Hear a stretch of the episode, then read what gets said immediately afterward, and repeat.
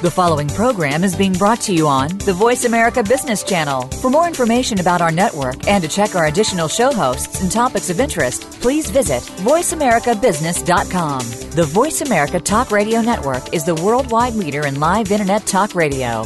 Visit VoiceAmerica.com. The views and ideas expressed on the following program are strictly those of the host or guests and do not necessarily reflect the views and ideas held by the Voice America Talk Radio Network, its staff, and management.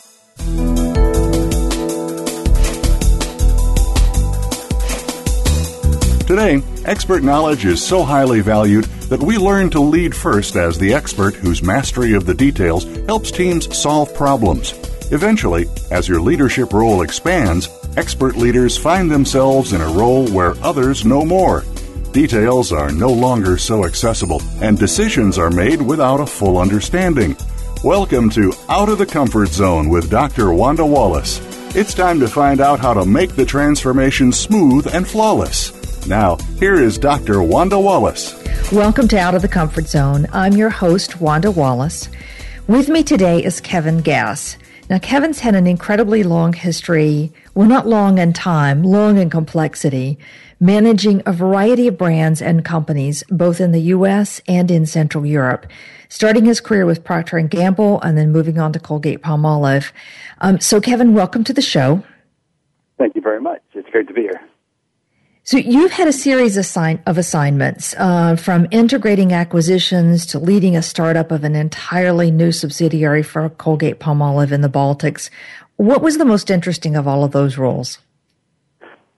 Well, you know, of course, in their own way, they were all fascinating because they were all new to me at the time. But the one that kind of just wins hands down for me is when I was starting the subsidiary for Colgate in the Baltics, mostly because it was my first opportunity to actually lead a company on my own and put into practice all the things that I believed would work. I can't resist to ask, what were there things that didn't work along the way? Yes, there, there, there usually are some.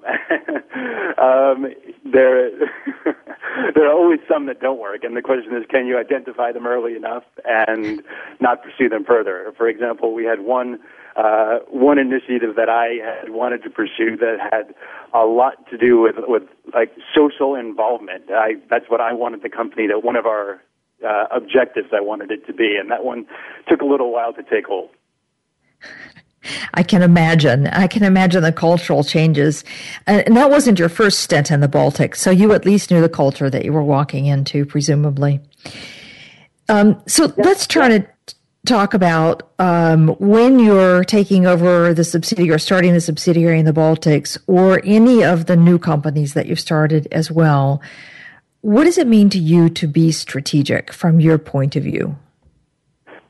Well, it, it largely means the, the same thing to me wherever you are and whatever you're doing um, to be strategic.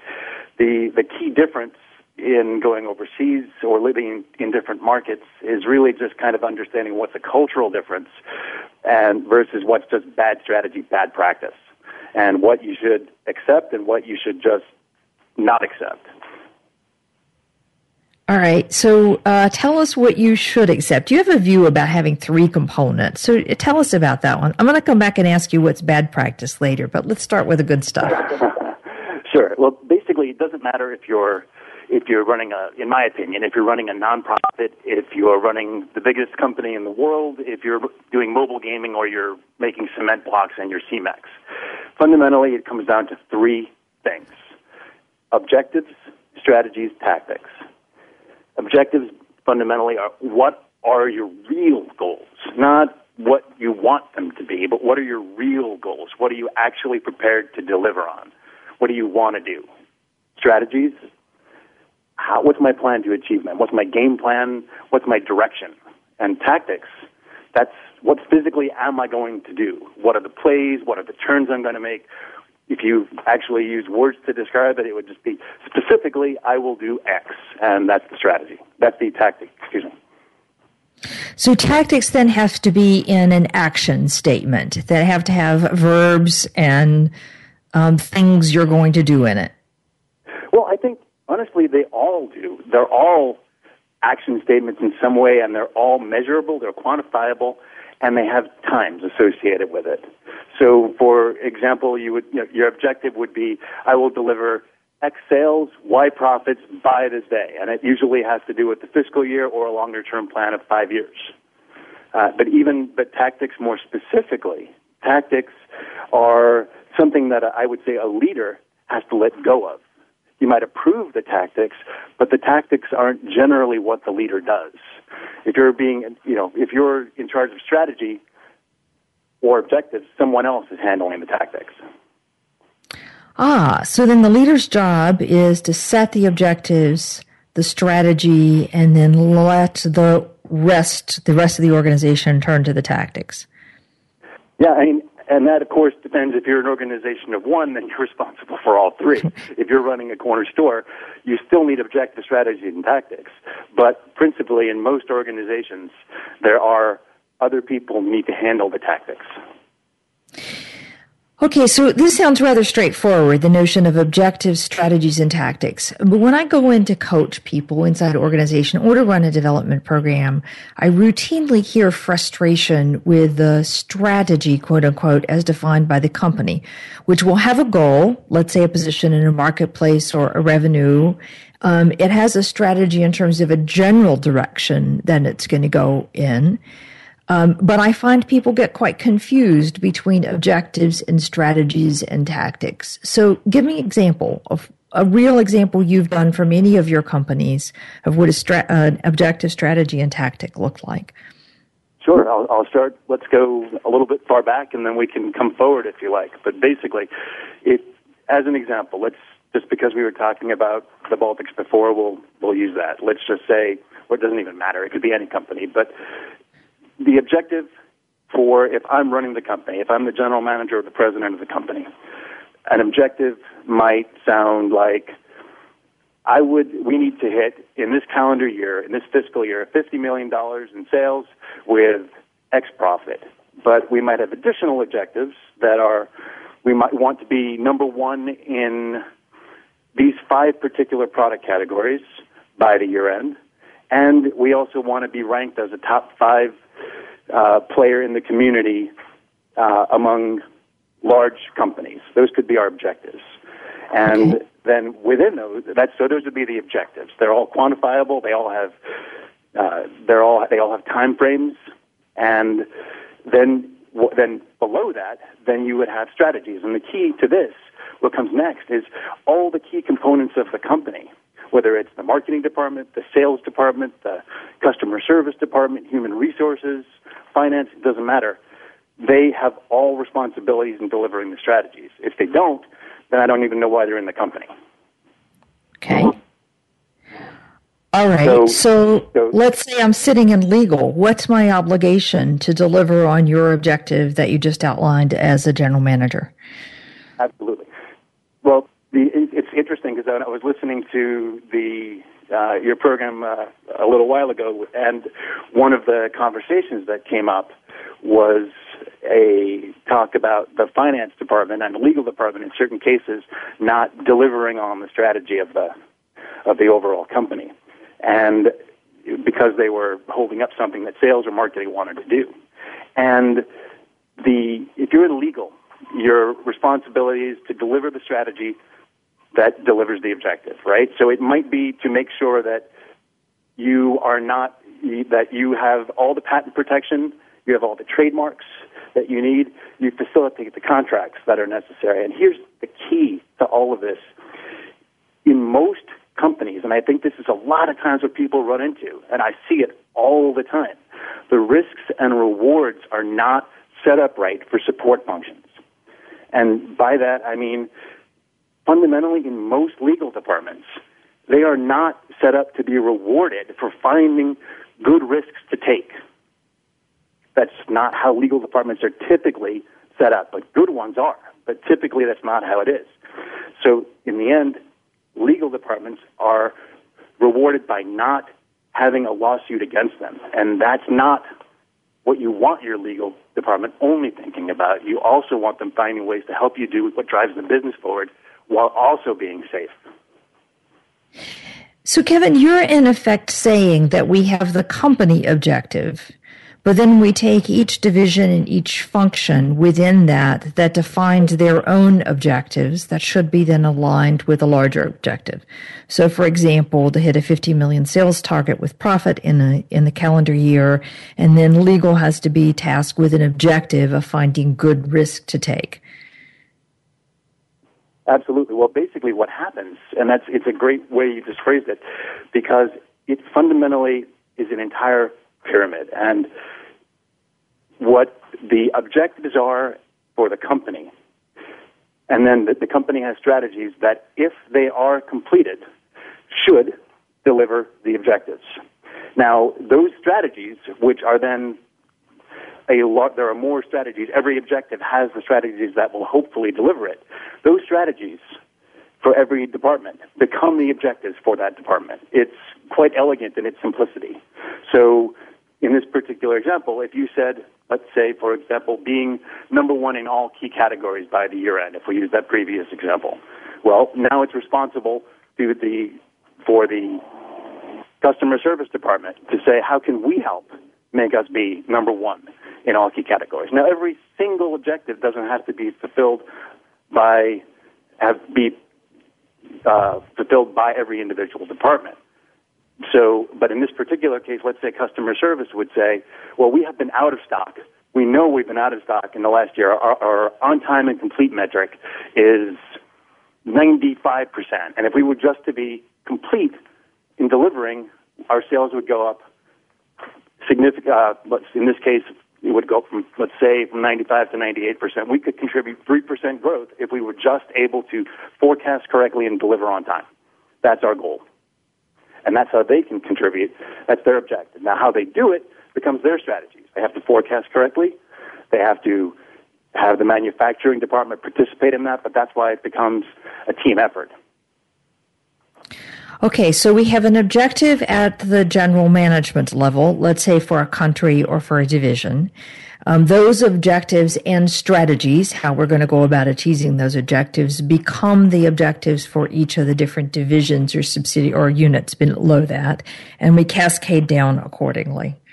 Right, right now, how how do tactics difference from strategies? Well, the tactics are the tactics of the of the overall company actually become the strategies one level down. Everything just slides down one level at every level that there is. And it doesn't, again, it doesn't even matter per se that you actually have to have physical people representing these levels.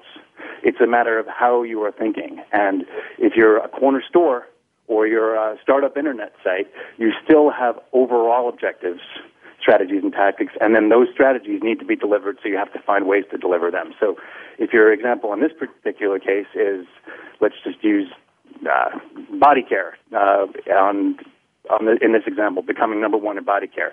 If that's the uh, if that is now the objective for the vice president of marketing or the director of personal care, then they're strategies might be to launch three new products and grow shares on existing ones. Their tactics are which products you would launch and how they're going to grow share. Okay, so we have an overall. I'm getting now how you how you're getting the sense of this, and I think that explains why so many people get confused between objectives and strategies, because what's an objective and what's a strategy just depends upon where you sit within the organization. So, go ahead. And I think, and when there is conflict, I would argue that it is entirely the responsibility of the person whose objective it is to resolve that conflict. It shouldn't even be a conflict in the first place, but if it is a conflict, it's the person who set the objectives, whose objective it is, to make sure that whatever's happening beneath them isn't a conflict. So in the case of the finance department or the legal department, not delivering, not having objectives, not having their goals or their performance or their uh, their actions match up with what the company needs, then or what the marketing department wants or the sales department wants, it was and is the responsibility of whoever is in charge of those departments, plural, to have either set better objectives or manage the objectives or get better buy-in. Okay. All right, so I get this lovely notion of sort of this cascading process. So that at the top of the organization, we set an objective. We say we're going to meet that objective by focusing in these particular areas. The next level down says, great, if we're focusing those areas, that becomes my objective. The way I'm going to achieve body care, for example, is being number one in the marketplace is I'm going to do the following products on the following launch. And so we keep cascading down so that regardless where you sit within the organization, you should be able to define your objectives and strategies based on the step above you.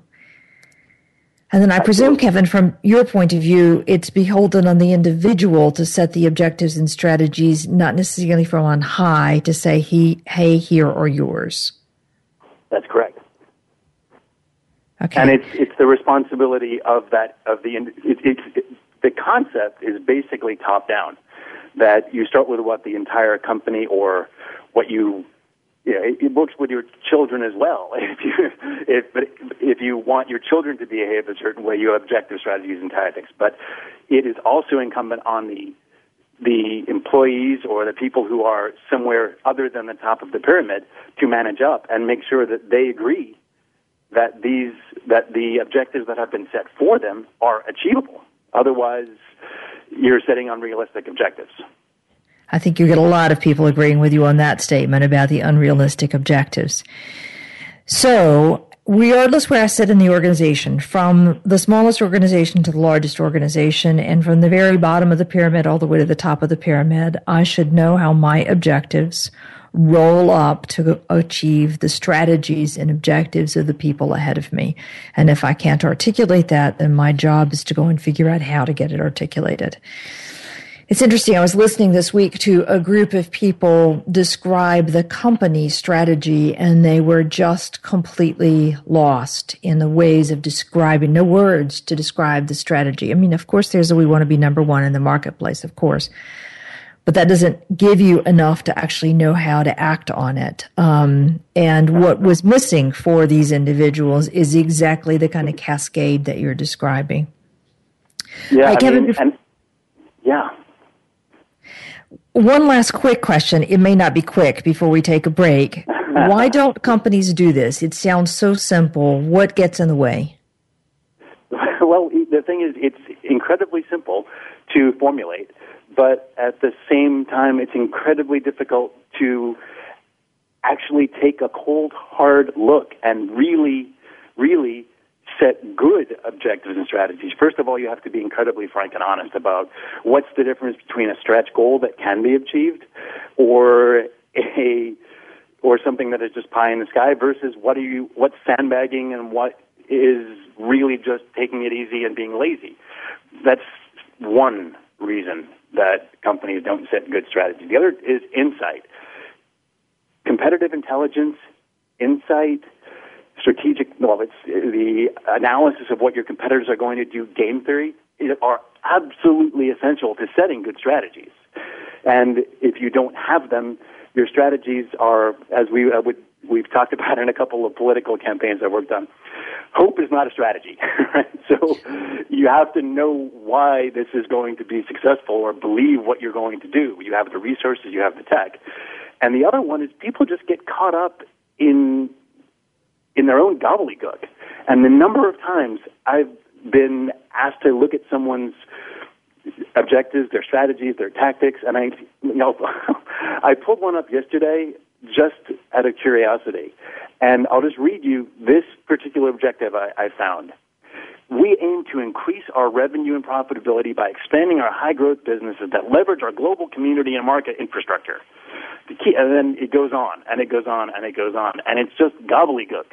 And you know who that is? That's Manchester United, one of the most successful sports franchises in the world. And yet their stated objective is barely intelligible. And they go on to list their strategies as well. I love that. What a, a, phrase, getting caught up in your own gobbledygook. Okay, Kevin, we're going to take a break. I want to come back when we come back and talk about what makes for a good strategy and not a good strategy. And I want to pick up on this notion of hope is not a strategy. Um, getting caught up in gobbledygook doesn't make for good strategy, and competitive intelligence is key to it. My guest today is Kevin Gass, and we'll be right back in just a few minutes.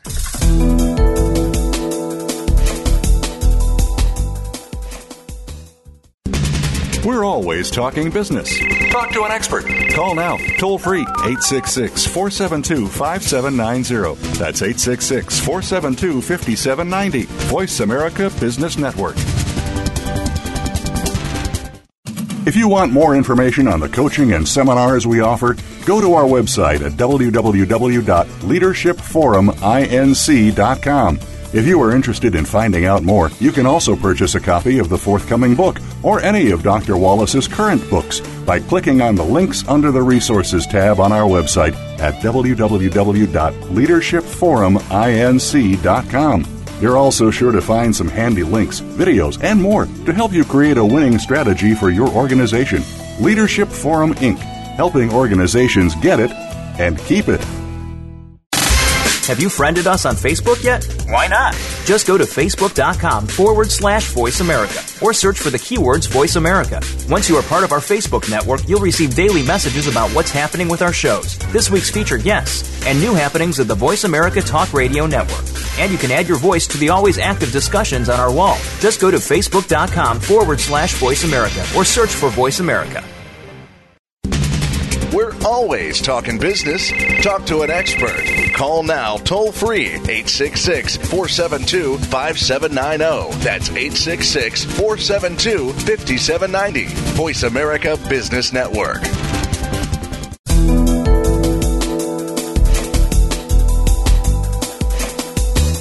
You are listening to Out of the Comfort Zone. To reach Dr. Wanda Wallace or her guest, call into the program at 1 866 472 5790. Again, that's 1 866 472 5790. You may also send an email to wanda.wallace at leadershipforuminc.com. Now, back to Out of the Comfort Zone. Welcome back. I'm Wanda Wallace, your host. With me today is Kevin Gass. We've been, Kevin has had a variety of experiences for managing brands and companies both in the US and in Central Europe. And we have been talking about Kevin's view of how strategies get formulated and what it means to be strategic inside a company. This framework applies, I don't care how small you are or how large you are as a company. It applies equally at the top of the house and all the way at the very bottom of the house. And Kevin's notion is that there's three components. One is the objective, the goal, measurable with a time frame. Two is the strategy. What's the game plan in effect? What are we going to do in order to achieve that goal? And then three, what are the tactics? What are the actions? What are the plays? What are the moves that are going to help us achieve that strategy? And then one person's strategy rolls to the next person's objective, and so on. We cascade through the organization. Now, just before we were taking a break, Kevin said a couple of things that I thought were fascinating. The first one, Kevin, you said is hope is not a strategy. Can you just say one more sentence about that? Why isn't hope a strategy? Well, hope is what because it well i want to do a tautology. I want to say hope is not a strategy because it's not a strategy. But i mean hope is basically what you've done is you've decided not to quantify your odds is what you've done with hope. Everything is theoretically quantifiable.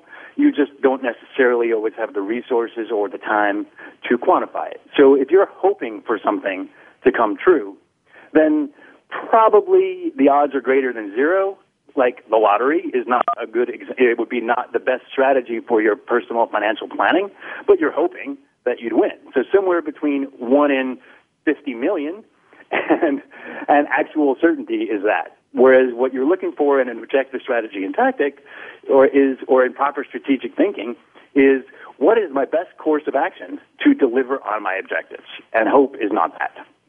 Okay I like that. Hope is just not quantifying your odds. Okay, now you were talking about that what makes for really good strategy, and you've given us this fabulous example from Manchester United that I confess was unintelligible. You want to read it again just to make sure we can decipher this? sure. Uh, let's see. Okay, it was. It is.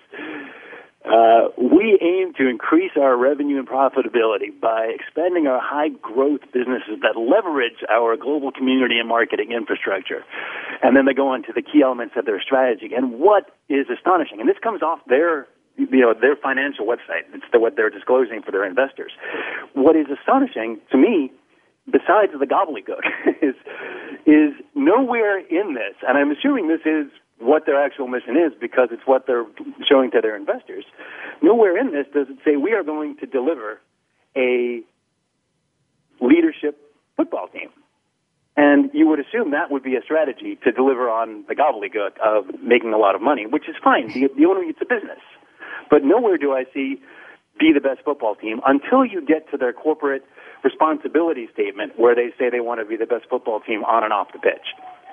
Okay. But that's your corporate mission, but not your objective. So there you go with are you going to deliver on it if it really isn't your mission? If it, if it isn't in your objectives and strategies, what was that corporate mission station about, mission, mission statement about? Okay. All right.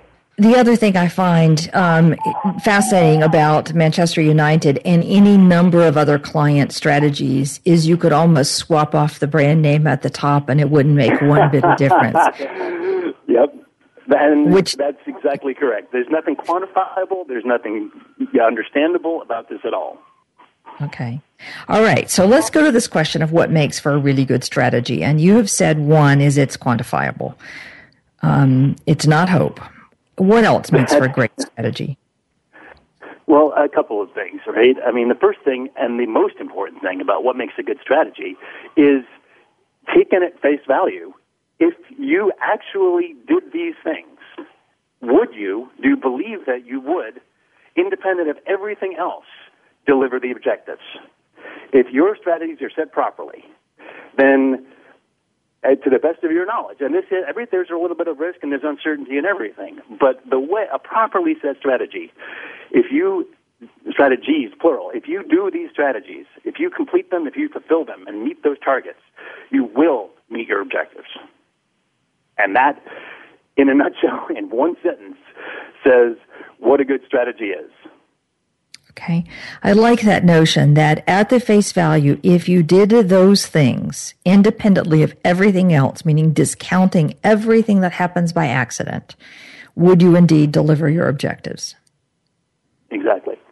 And it doesn't even mean that, that the, the objectives have to be intelligible to anyone else. And by intelligible, I have, there's, I remember when I first uh, when I first got to to Prague, and I walked into a corner store, and what I saw actually it, it was quite surprising, and it didn't make any sense until I actually thought about what their objectives were. Okay, so give us the example. By all means. Uh, so, and this was all happening. I was speaking in Czech, so I had to pause and ask a few different times to make sure I understood. But I went into the store. This is my corner store, and yeah, remembering that this is just a few years after the end of socialism. And in socialism, there were quite a lot of uh, out of stocks. That there was a shortage of supply. There were shortages. So I walked in and I asked them for a particular brand of yogurt, and they told me, "No, we don't have that yogurt because that yogurt sells too quickly." And to me at the time, that seemed rather strange. And I asked a little bit more. What help me understand? I, I'm not following. I thought you said it sells too quickly. And the answer, you know, makes you take a step back and think, well, at that time, she had actually the perfect strategy for her objective. Just it wouldn't be an objective I ever thought of.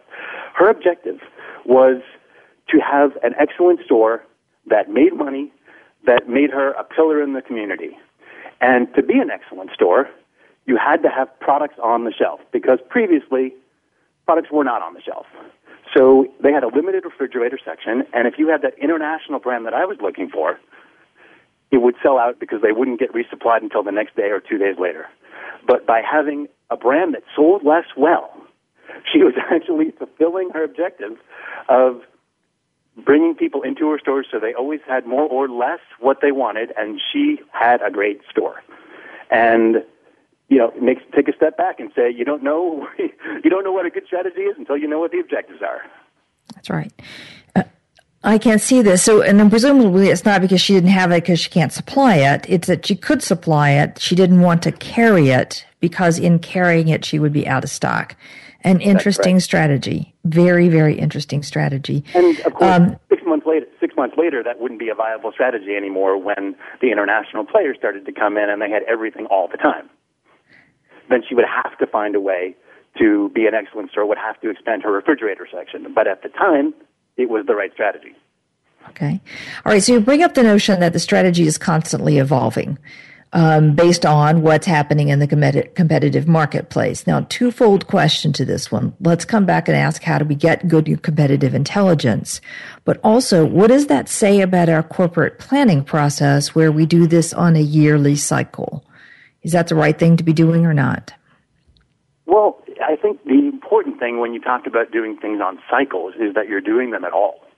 Because one of the things that I see from bigger companies to smaller companies is that smaller companies don't, they're so frenetic, they don't even take time to plan. They just run from one crisis to the next, even if they know what their objective is. They run from one plan to the next, whereas big companies may do quite the opposite, and they always have hardwired budget meetings because they have to do it, particularly the public ones. And at the same time, their meetings are much, much more financially focused and they're not always as strategic. So there's kind of a duality. So my argument, I'll, I'll give you an example from two different, I'm on the boards for two different uh, startups right now. And both of them are in the online space. One of them is a business to business and one of them is a business to consumer. The business to business startup picked a strategy, objective strategies out of the gate. They elected to target big companies because that seemed like the more fruitful path. Turned out wasn't. They changed it later on. Now they're going after mid-sized companies, smaller companies. The other company, B2C companies, spent so much time trying to figure out what their strategy was, they're not in business anymore because they belabored the thought. So coming up with your best at Procter and Gamble, we used to have a, a way of describing this called current best approach, and I really do like that because it says this is the best we know now, and we're going to go with it. And we're going to stick with it until we have a better one, and we're not going to get off this horse until we know this is a dead horse. Okay. All right. So current best approach. I like that phrasing. Um, the notion is that given what we know right now, let's go. And if it's wrong, we'll figure it out along the way and change. But we're not changing for the sake of changing. We're changing when we have evidence that we're in the wrong place. Correct. And and the key to that is you have to know why are you you, you have you never you don't always know. Sometimes you do, sometimes you don't. But why is it that your strategies are not succeeding? Is it because you've chosen wrong tactics? Is it because you have not allocated resources? Is it because you just have not executed the tactics particularly well? There are many factors that go into why your strategy may not be working. And if your if your problem lies in your tactics, you best not be changing your strategy.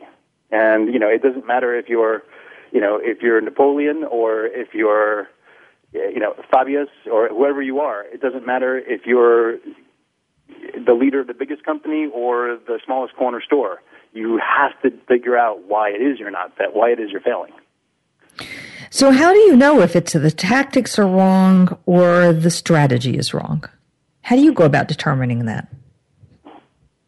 well, I mean, fundamentally, you if your tactics are universal. I mean, if your tactics are succeeding, but your overall objectives, your overall strategies are not being delivered, then you know something's wrong. Either you've set your tactics wrong, or I'll give you an, an example of one that could have gone wrong but didn't. Right?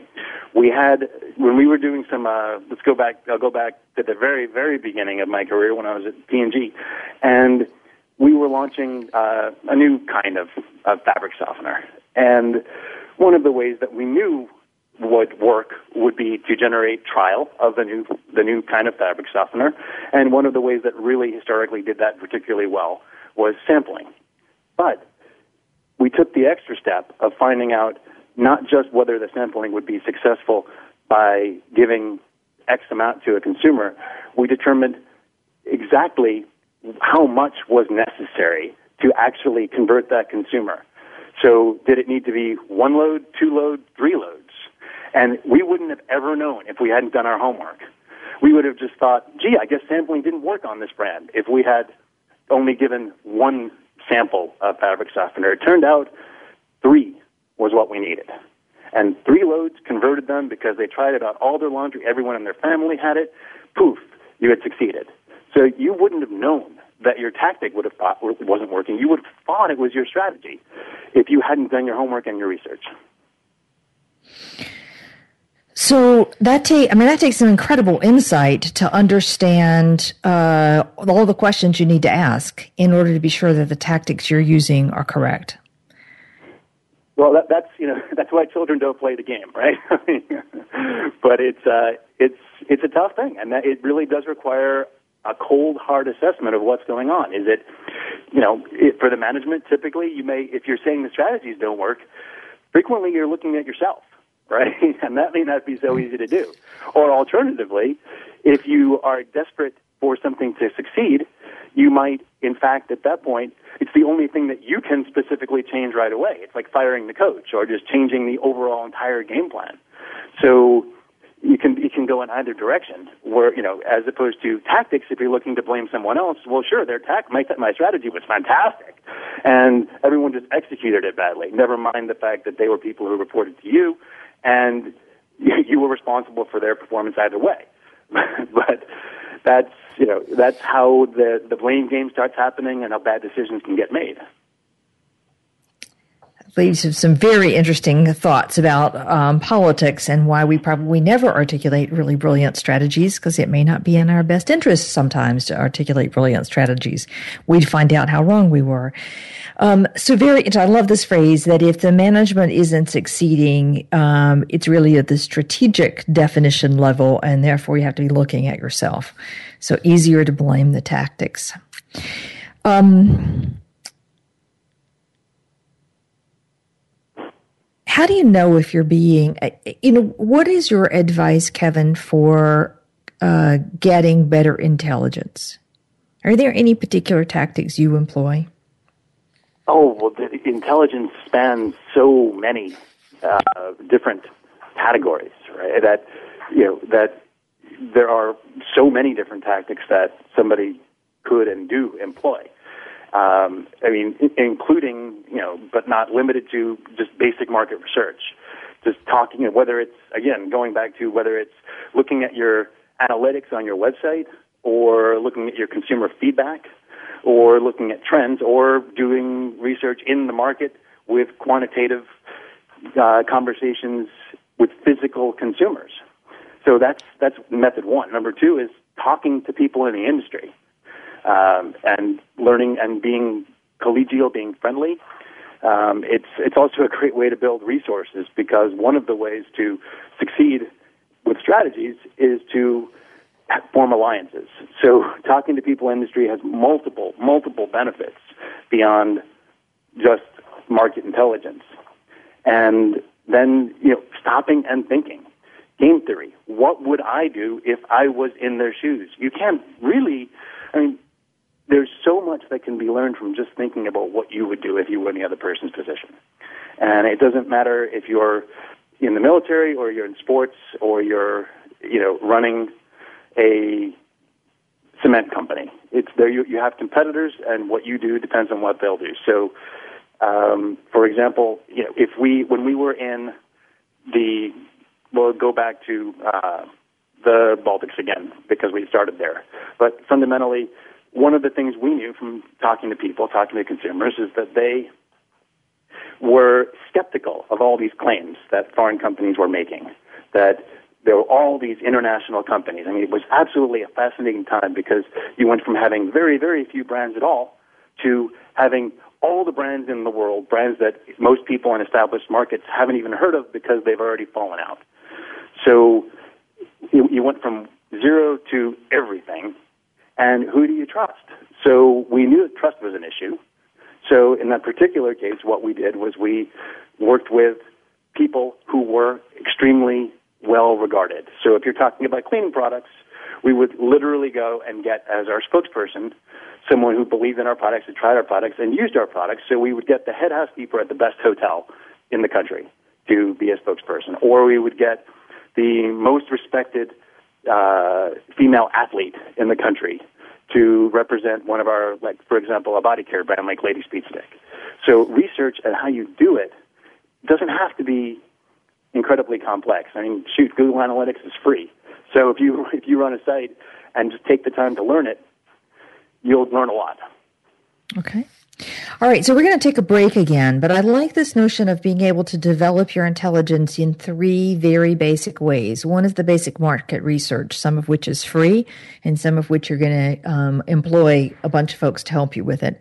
Um, two is the notion of building alliances in the industry as a whole so that it's not just about hearing what other people are doing, but you have a way of exchanging information. And then the last one is really just to stop and think. And I love your phrasing. What would I do if I was in their shoes? All right, so we're going to take a break. With me today is Kevin Gass. We've been talking about what it means to be strategic, and Kevin's notion is that there are three components. You have an objective, which is quantifiable within a particular time frame, strategies, which are the things that you're going to do in order to achieve those objectives, and finally tactics, the action that you take to let you achieve the strategies. And all of those cascade throughout the organization so that everybody regardless of the size of the organization and regardless where they sit within the organization, can know what they're doing to achieve the objective that's in front of them.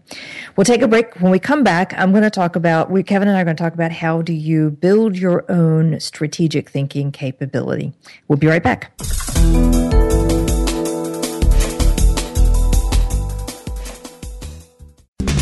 We're always talking business. Talk to an expert. Call now, toll free, 866 472 5790. That's 866 472 5790. Voice America Business Network. If you want more information on the coaching and seminars we offer, go to our website at www.leadershipforuminc.com. If you are interested in finding out more, you can also purchase a copy of the forthcoming book or any of Dr. Wallace's current books by clicking on the links under the Resources tab on our website at www.leadershipforuminc.com. You're also sure to find some handy links, videos, and more to help you create a winning strategy for your organization. Leadership Forum Inc., helping organizations get it and keep it. Have you friended us on Facebook yet? Why not? Just go to facebook.com forward slash voice America or search for the keywords voice America. Once you are part of our Facebook network, you'll receive daily messages about what's happening with our shows, this week's featured guests, and new happenings of the Voice America Talk Radio Network. And you can add your voice to the always active discussions on our wall. Just go to facebook.com forward slash voice America or search for voice America. We're always talking business. Talk to an expert. Call now toll free 866 472 5790. That's 866 472 5790. Voice America Business Network.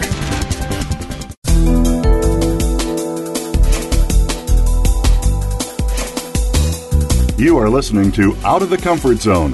To reach Dr. Wanda Wallace or her guest, call into the program at 1 866 472 5790. Again, that's 1 866 472 5790. You may also send an email to wanda.wallace at leadershipforuminc.com. Now, back to Out of the Comfort Zone. Welcome back. I'm Wanda Wallace, your host for the show.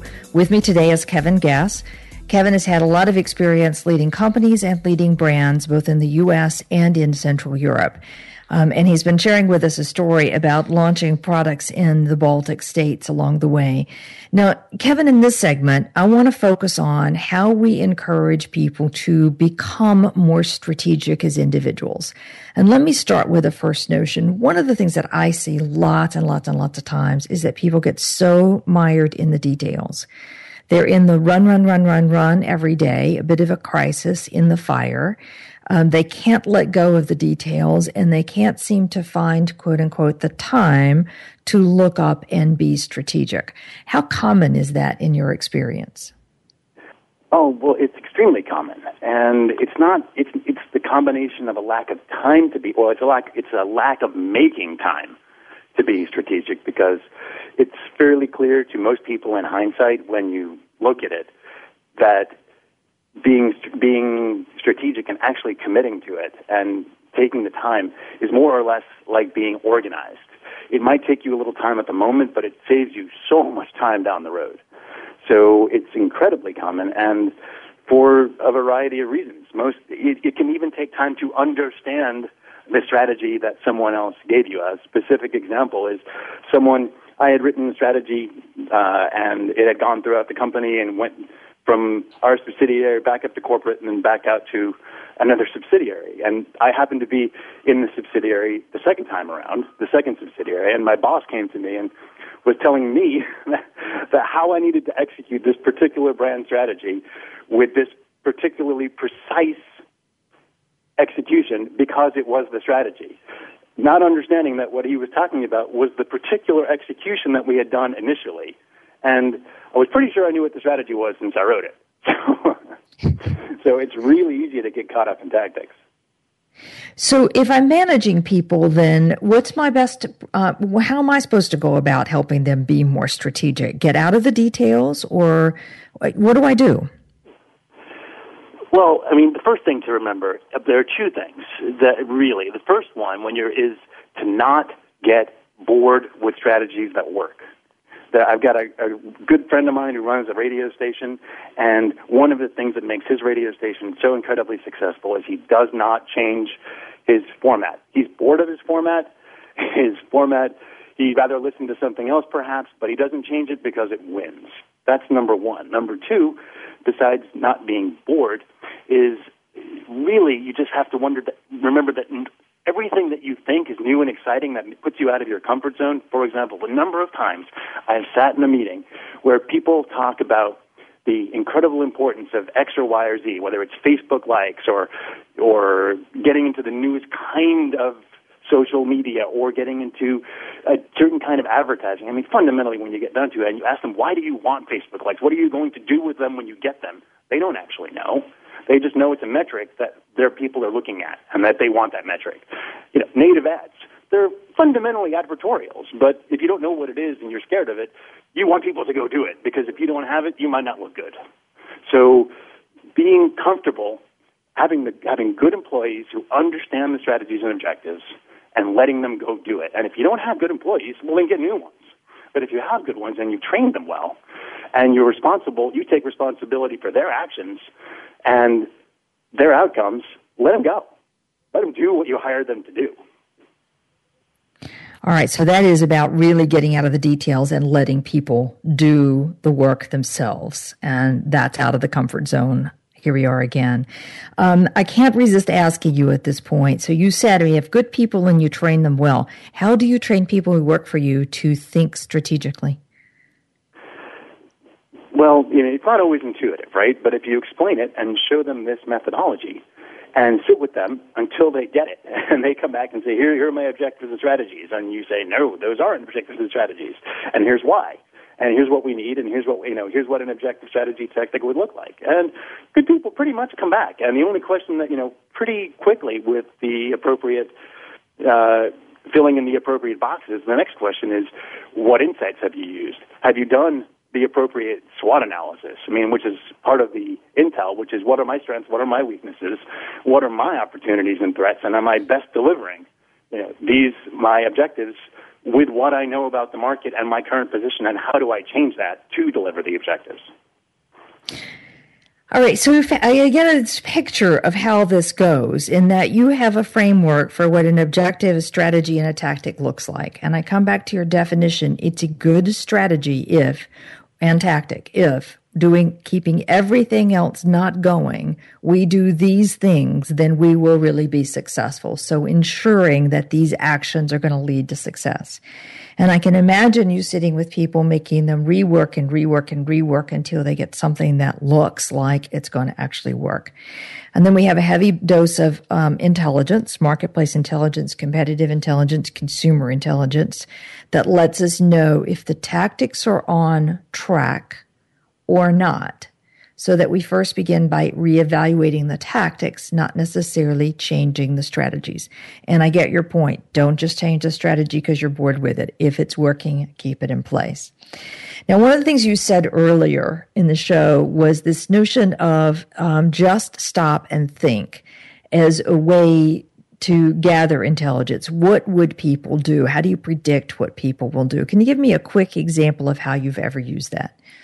Oh, absolutely. There's one that I, I, I quite uh, enjoy actually remembering. There was a we had a strategic objective to launch a premium shampoo uh, into our market because we thought it would.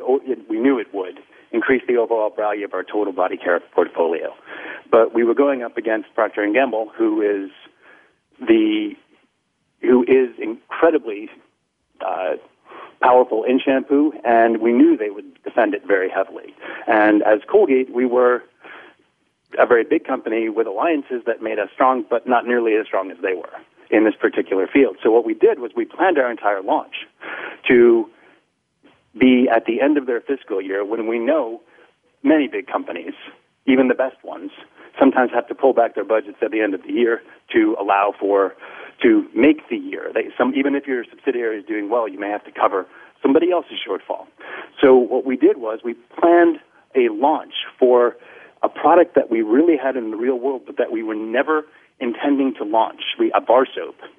And we actually made a fake launch of the bar soap product into the market directly at their flank of their bar soap brand, causing them to lower their price to match our artificially low price, which for a launch that wasn't ever going to exist, and turn on their media and spend a load of money to defend against a product launch that was never going to exist. And they did, and we watched it fall country by country, one, two, three, and as we did, we saw their money go away. We saw their money go down the drain. I mean, not down the drain entirely because they were supporting their brands, but it left us wide open to launch our shampoo at the end of their fiscal year when we knew they would no longer have enough money to defend against it. And that ended up resulting in our having the most successful launch of a premium shampoo in the region for Colgate fascinating, fascinating process. And I love this notion of understanding what people will do, predicting it, and using that in your strategic thinking for wherever you sit within the company. Um, interesting process, Kevin. Thank you for being a guest on the show. I think what I take away from this one is this lovely notion of the three things that we need to focus on the objectives, which is quantifiable, measurable, realistic in a particular time frame, followed by a series of plans to achieve those objectives. Those plans become the objectives for people below you and so forth. And as we move down, each level is identifying its tactics, meaning its specific actions. We will do this in this way on this time frame in order to achieve the strategies that are above us. Layer that with a good bit of intelligence, both from the classic kind of competitive intelligence and market intelligence, as well as sort of the on the ground kind of your ear to the ground of what your competitors are going to do and how they're going to do it, their predictability, as well as just stopping to think, what would you do if you were the competitor or you were the consumer? Anyway, Kevin, thank you for your insights today. My pleasure. Thank you. Well, next week, we're going to continue with this uh, series on strategy, and we're going to have Henry Mintzberg as our guest on the show. And the focus is both on a redefinition of organization into a community of people. So Henry wants to talk about communityship, not necessarily leadership, and then what that means for being strategic. So we hope you'll join us.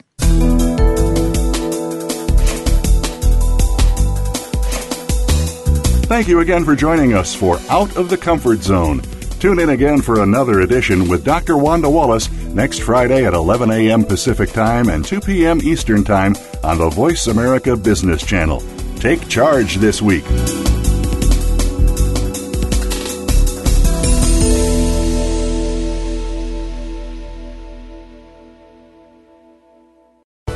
Thanks again for listening to the preceding program brought to you on the Voice America Business Channel. For more information about our network and to check out additional show hosts and topics of interest, please visit VoiceAmericaBusiness.com. The Voice America Talk Radio Network is the worldwide leader in live Internet talk radio. Visit voiceamerica.com. The views and ideas expressed on the preceding program are strictly those of the hosts or guests and do not necessarily reflect the views and ideas held by Voice America Talk Radio Network, its staff, and management.